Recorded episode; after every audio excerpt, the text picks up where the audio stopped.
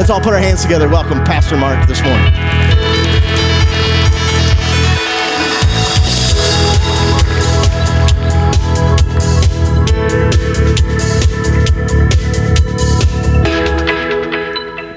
Good morning. Welcome to Celebration Church. Let's all stand as our campuses join with us over in Appleton and Stevens Point, as well as all those on the internet and on television.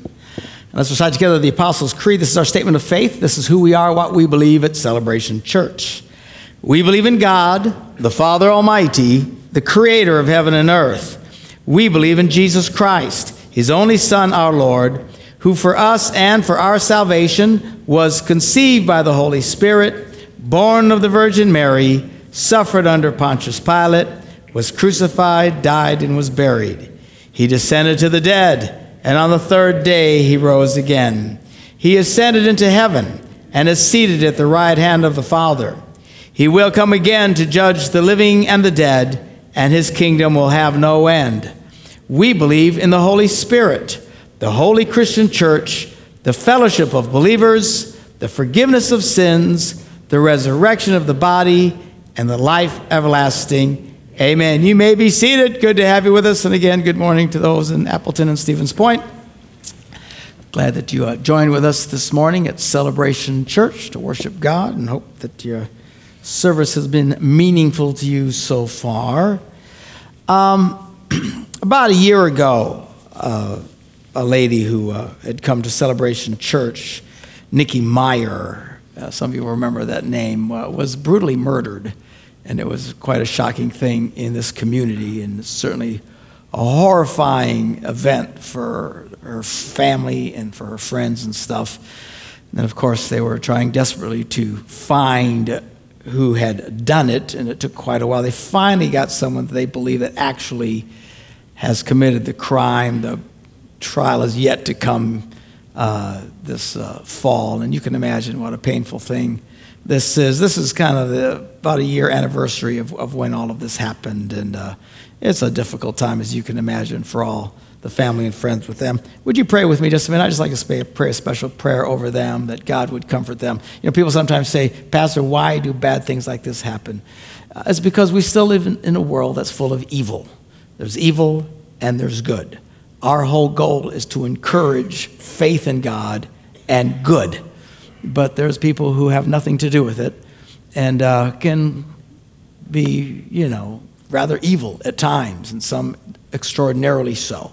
Uh, there's a day when all of this will be straightened out.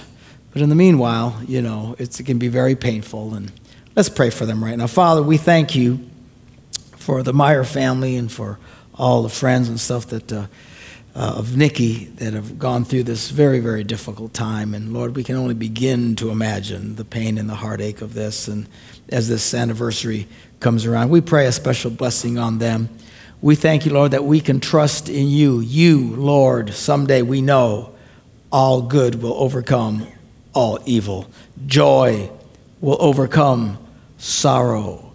Uh, Lord, we thank you, Lord, that even life itself will overcome death. Until those times, Lord, there's difficulty here in this earth.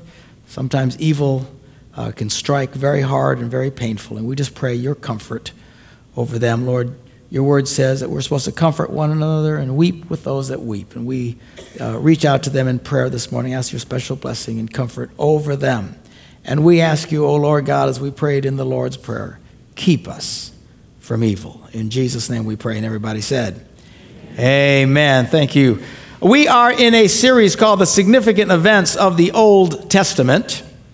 We had left off uh, talking about Jacob. Now, there's three major players uh, at this point in the New Testament Abraham, Isaac, and Jacob. Jacob's name eventually becomes turned to Israel. He has 12 sons. Wait till you hear this story. it's hilarious. We'll get to that, not today. But uh, how he got these 12 sons. And, uh, and then uh, they become the 12 tribes of Israel. They eventually go into uh, Egypt, which we'll talk about. That an amazing story. This is one of the great stories in the Bible.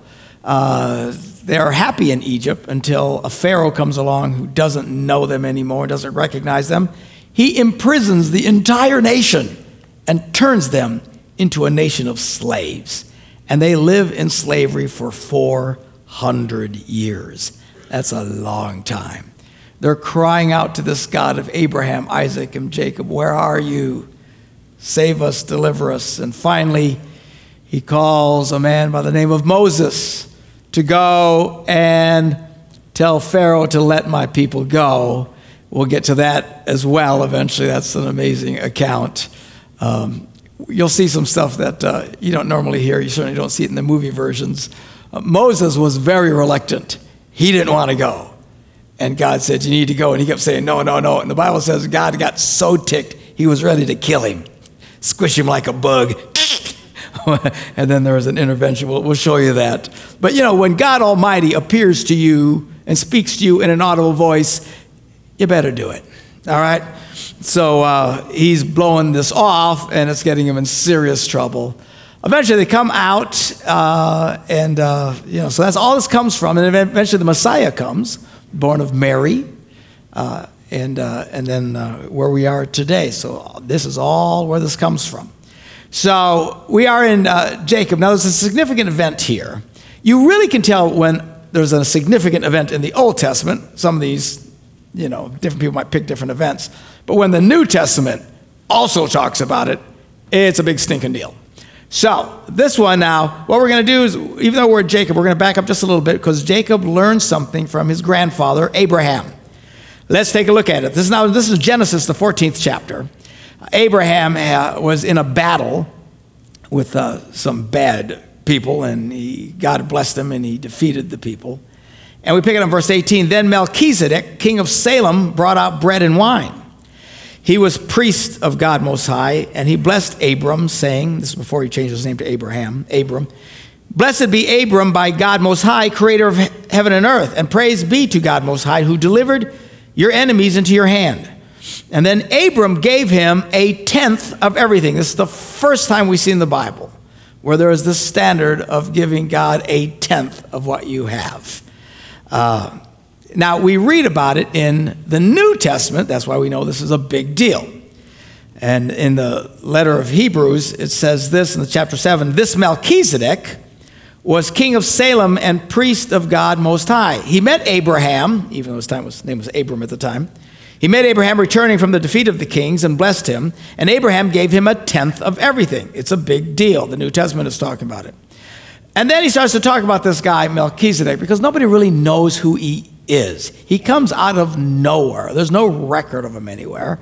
And the uh, uh, writer of Hebrews, we're not sure who it is. We think it might be Paul, but we're not sure. It doesn't say. But the writer of this epistle uh, starts to theorize about who this Melchizedek might be. He said, well, first of all, the name Melchizedek means king of righteousness. And also, they call him the king of Salem, which means king of peace without father or mother, without genealogy, without beginning of days or end of life, resembling the Son of God, he remains a priest forever. He's uh, a priest forever. So he starts to theorize that this actually could have been an encounter with the pre incarnate Christ. Remember, Father, Son, Holy Spirit always existed. Uh, we finally see him in the flesh in Jesus when he comes, but before that, uh, he's theorizing that he, uh, uh this is who he encounters, this person. And you notice the first thing this guy comes is he brings out bread and wine. And nobody knows who he is and stuff. So this is like Abraham giving to God. And he gives a tenth of everything. Well, then we pick it up at Jacob. So okay, Abraham, Isaac, and Jacob. Now Jacob makes a vow to God, saying, If God will be with me and will watch over me on this journey I'm taking and give me food to eat and clothes to wear. So he's asking for God to provide his basic needs so that I return safely to my father's house. And the Lord will be my God, and his this stone that I've set up as a pillar will be God's house. And of all that you give me, I will give you a tenth. Who'd he learn that from? Grandpa Abraham. And this standard goes on and on. Now, you have to remember, sometimes people get upset about this thing of tithing, this 10% giving. Well, that's Old Testament law. Uh, well, we'll read how it does become Old Testament law in a minute, but this is 650 years before the Old Testament law. Uh, certainly with Abraham, a good 400 years or so before uh, uh Moses comes along. So this is established back when there is no law. There's no rule about how to do this. They just willingly did it. Then finally, we get to Moses. So Moses brings the children of Israel, Israel out in dramatic fashion. He goes up into the mountain. God gives him the Ten Commandments, and then he starts writing all these laws. The Ten Commandments are just the beginning of a whole bunch of rules and regulations. The Old Testament law, which is really can be really, really intense and really rather burdensome. And then Moses takes this, what they learned from Abraham, Isaac, and Jacob, and puts it in the law. And he writes it in Leviticus 27:30 A tithe of everything from the land whether grain from the soil or fruit from the trees belongs to the Lord. It's holy to the Lord. You give God 10% of whatever you get. Now this is law. When I say law, it's like the law of the land like it is here. It's just like we have the law of the land that makes us pay taxes. That's was what this was for them. They had to do it. this was not optional. Uh, and it was enforced. And it was a pretty big deal. Well, time goes by, centuries go by, and they're kind of slipping and sliding, and they're kind of paying attention to what God is kind of not paying attention to what God says. And apparently, God felt very strong about this, certainly as far as Moses put it out. And in Malachi, the prophet Malachi writes these words, and it's God talking through the prophet. And God says this Will a mere mortal rob me? Yet you guys rob me. But you ask, How are we robbing you? And God says, in tithes and in offerings, because they weren't doing it. And he says, as a result, you're under a curse, your whole nation, because you're robbing me. Now remember, this is a nation of laws, and the law of the nation is to tithe. Uh, but then God goes beyond this idea of just that it's an obligatory thing and shows them that there's a wonderful promise tied to it. He said, Bring the whole tithe into the storehouse, that there may be food in my house. Test me in this, says the Lord Almighty. Now, that's a big deal because you're not supposed to test God. You're not supposed to go out playing the highway with blinders on saying, Don't worry, Jesus will take care of me. All right? You're going to get killed. Uh, remember when the devil was tempting Jesus and took him up to the top of the big pinnacle on the temple and said, If you're the Son of God, throw yourself down, the devil tells him. God will pick you up, He'll take care of you. And Jesus said to him, You're not supposed to tempt God. So you're not supposed to do this, except in this one area. Here, God makes an exception. He says, Test me in this. You know what it means? Try it and see if it works.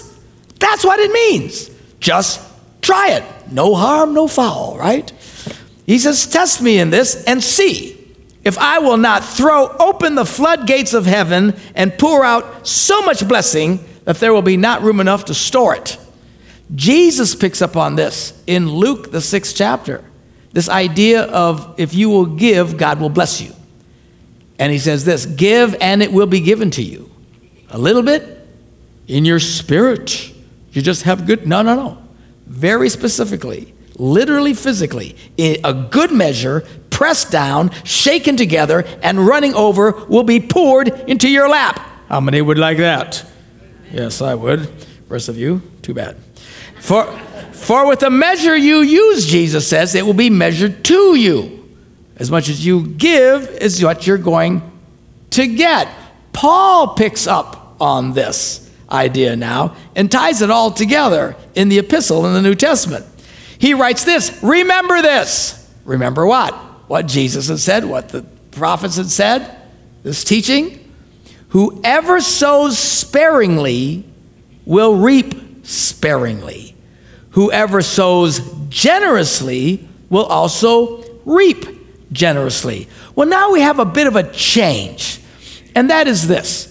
Uh, in the Old Testament, everything was done under the law. Well, uh, once, once Moses came along, and these things were obligatory thing.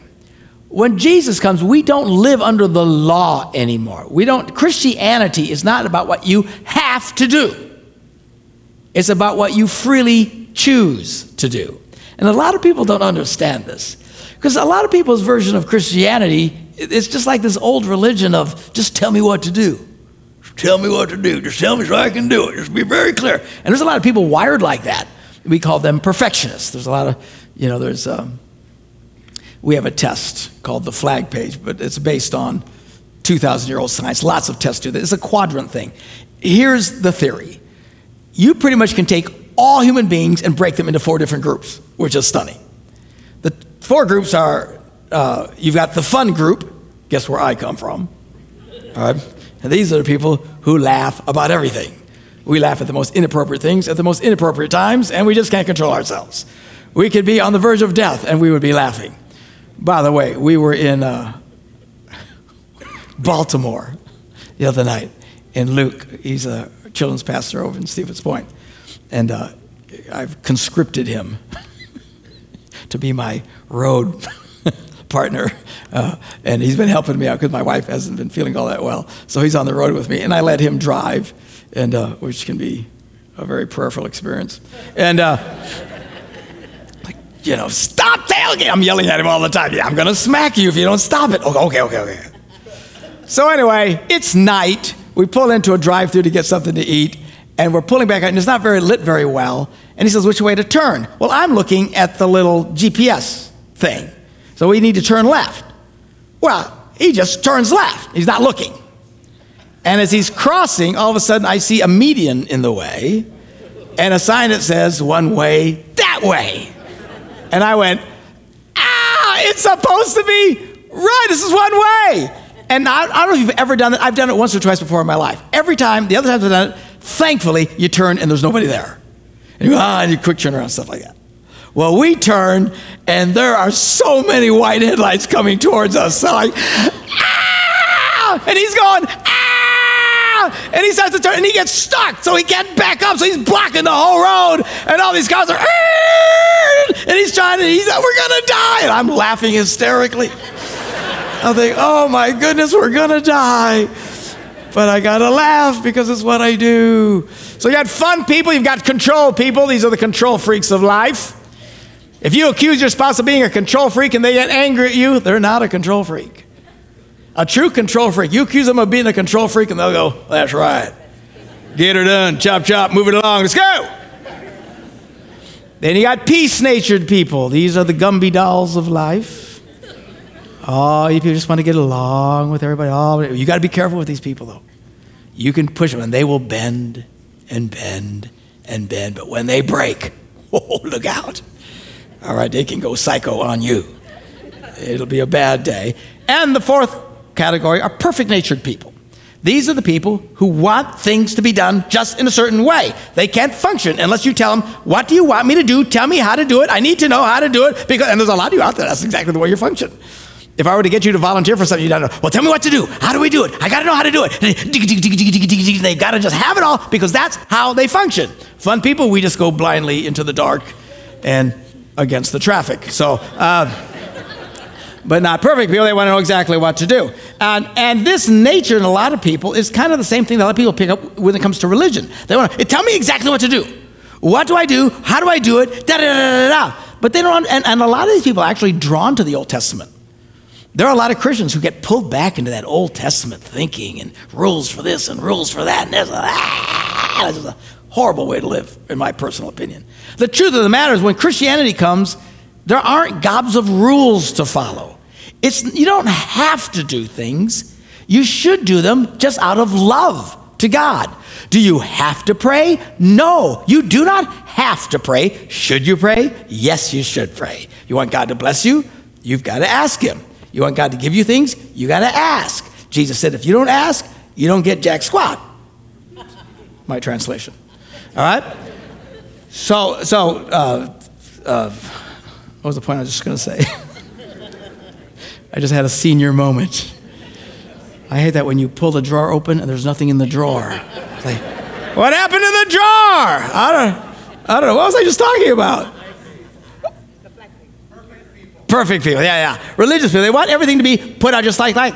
But when it comes to Christianity, you don't have to do it anymore. You should do it, okay? Do you have to go to church?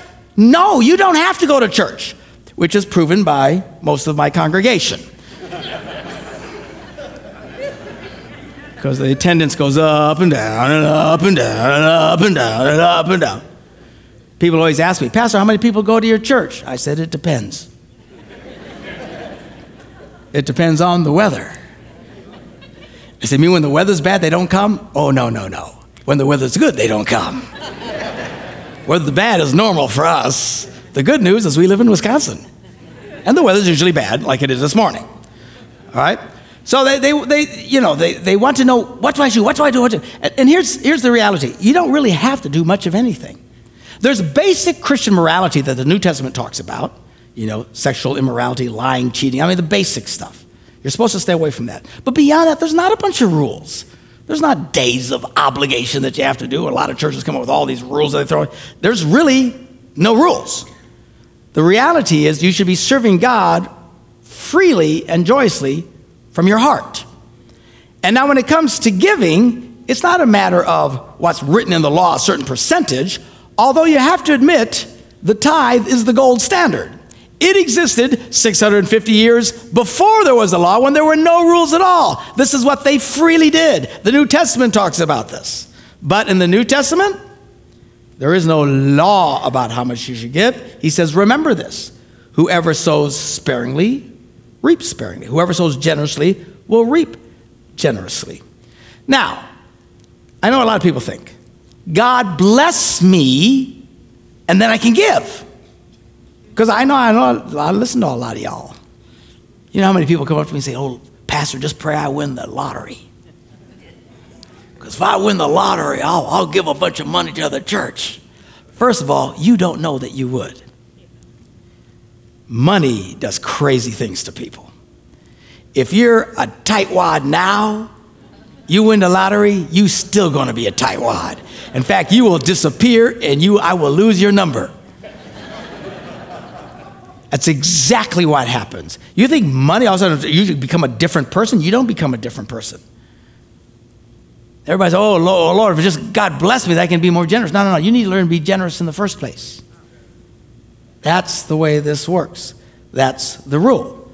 Now, if you don't need God to bless you financially, then I guess none of this really means anything to you if you are one of these people that you honestly don't need God to bless.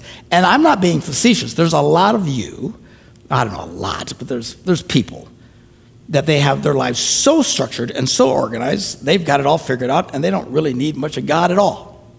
I always feel sorry for these people because at some point something hits the fan and they collapse like a deck of cards because nobody gets through this thing without major problems. But they have so far, and they think it's fine. I don't really need. Well, if you don't need God, then, then you don't.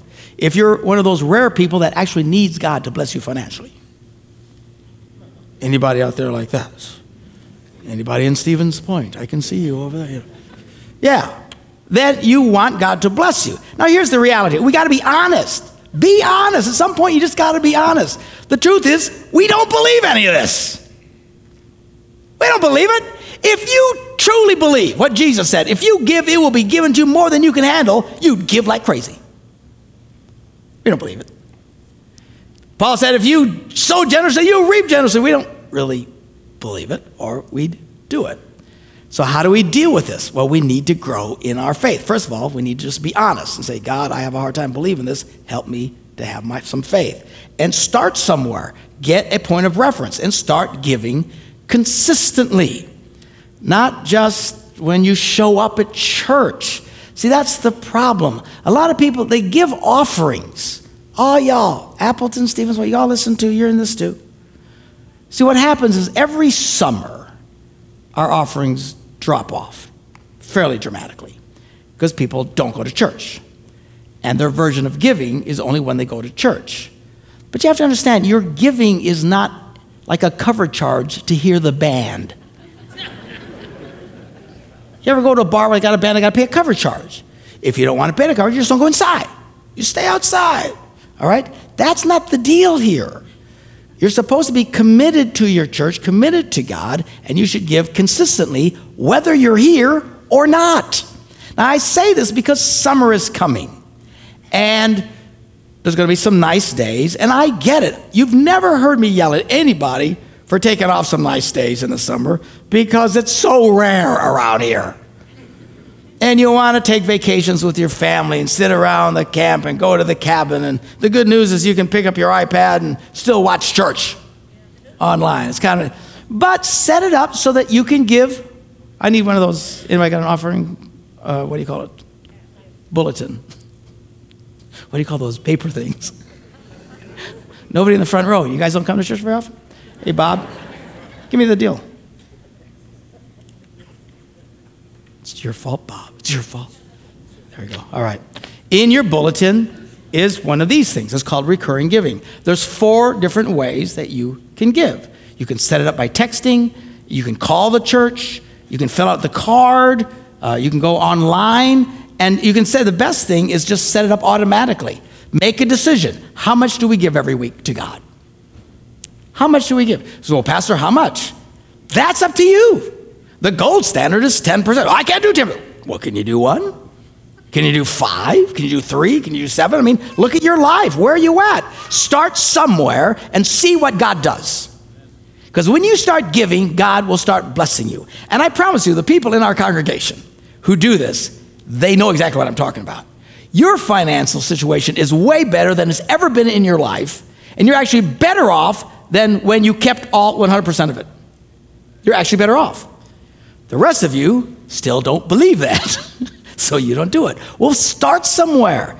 Test me, God says. You can actually test God, see what He'll do. But don't just be in a situation where you're just throwing in a cover charge uh, for the band today. That's, that's not the way this is supposed to work. He says this each of you should give what you've decided in your heart to give not reluctantly or under compulsion. The rules have changed. God loves a cheerful giver. Nobody has to do anything. Say, Pastor, we have to give. You don't have to do anything. But do you want God to bless you? That's the question you have to ask. If you don't need God to bless you, then fine. If you are those rare people that actually need God to bless them financially, you need to learn to do this. Um, and God will bless you, is, is able to bless you abundantly, so that in all things, at all times, having all that you need. Everybody say, all that you need. Wouldn't it be great at all things, at all times, you'd always have all that you need? How many would like to sign up for that program? Yes, the rest of you, you want your life to suck? That's fine, okay? But the, those of us who like that program, this is, I want to be in a place at all things, at all times, having all that I need. This is God's promise to those who will be generous.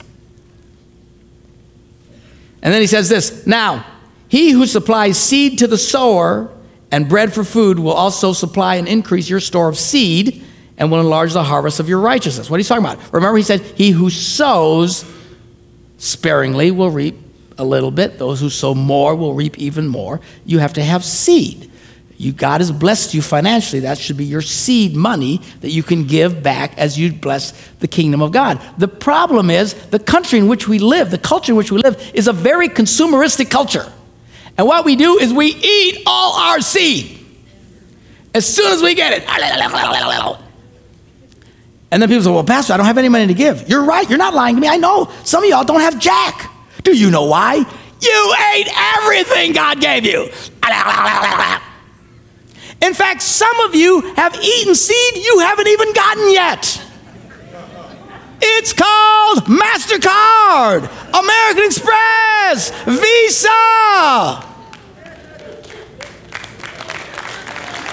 You've eaten that seed, man. You whip out, you got loans, you got this, and you're eating seed you haven't even gotten yet. And here's the irony of it People in the situation, they don't want to tithe. I don't like that sermon, Pastor. I hate when you talk about giving, tithing, and that kind of. Here's the irony: you people who live like this, you tithe all the time. Ten percent, seventeen percent, twenty-two percent. To MasterCard, American Express, and Visa. They're slowly sucking the life out of you. You're tithing more than anybody in this church size. You're just giving it to the wrong people. Somebody say amen. You've got to learn to quit eating everything you have. And that's hard for us. But at some point, you get to the place that you can afford a $40,000 car, get a $20,000 car. If you can afford a $400,000 house, get a $300,000 house. If you see, but it's what they do. You, they come into the bank. How much can you afford, right? And they go through the thing. You can afford this, so they take all your seed, and you go, okay.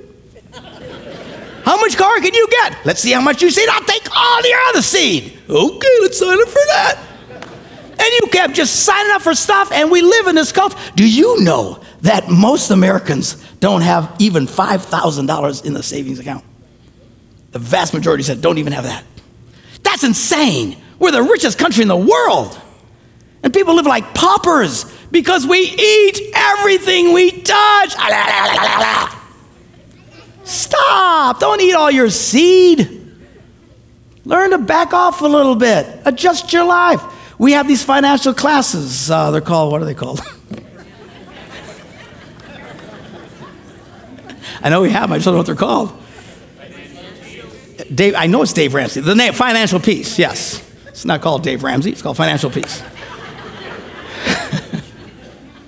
Uh, and these, these are classes, they'll show you how to live your life without eating everything. It's no fun, I promise you. I've been there. It's no fun to have everything you have already consumed before you get it. It's an icky thing. The person who has very little never envies the person who has a lot but is in debt. The person who might have a bunch of stuff but is in debt always envies the person who has very little but no debt. It's the no debt people that everybody else envies. We can show you how to, that's what this program is for, this financial piecing. Show you how to live without it. And when that happens, all of a sudden you have seed. And now you can start enjoy. We should understand this. We're in Wisconsin. We're surrounded by all this corn and now it's manure. oh man. I know to farmers it's a smell of money, but to me it's the smell of a cow's butt. It's nasty. But they plant corn, and then they get all this corn. And here's the thing the more corn you plant, the more corn you get. And it's not even Steven. It's not if you plant like a thousand kernels, you get a thousand back. You get way more back than you. That's why they plant so much. The same principle that God put in the ground is the same principle God will use to bless your life. If you'll start to believe it, test it. Start where you're at and help us out. We could so fix our campus in Stevens Point, Appleton, and Green Bay if everyone this summer would just make a commitment up front. We're going to set up this automatic giving at whatever level you need to start at, wherever your faith is at. And I tell you, people who keep doing this, there's, there's people in our church give way more than 10%. I know people, not in our church, sadly, but give 20, 30, 40%. Easily. Why? Because they have so much stinking money. Because everything they touch turns to gold. Well, why doesn't God bless me like that? I don't know. Let's pretend you're God for a minute. who are you going to bless? The person who's very generous and the person who eats all the seed he touches. You're going to bless this guy over here and over. That's why everything he touches turns to gold. Everything. And then he gets more and more. Jack. Pretty soon the guy's given 20, 30, 40% of his income. How do you think all these hospitals and stuff exist today, and churches exist, and missions, ministries all over? These are very generous people, wealthy people, who are blessed out of their eyeballs. And why are they so blessed? Because they are so generous, and God knows I can trust that person with money. Let's grow in this area. Let's learn to be generous. And please, as a congregation, it's not like I'm looking at how much you give. I don't look at how much you give, mainly because I don't want to get angry. All right? So I have no, when I come to I have no idea. You might give a bunch, you might give jack squat. And in this church, we don't treat you differently either way. This is not one of these churches that the people who give money get special attention. You know what I'm talking about? They play that game. They don't get special attention. We love everybody, uh, and we try to treat everybody the same. But uh, anyway, learn to be generous.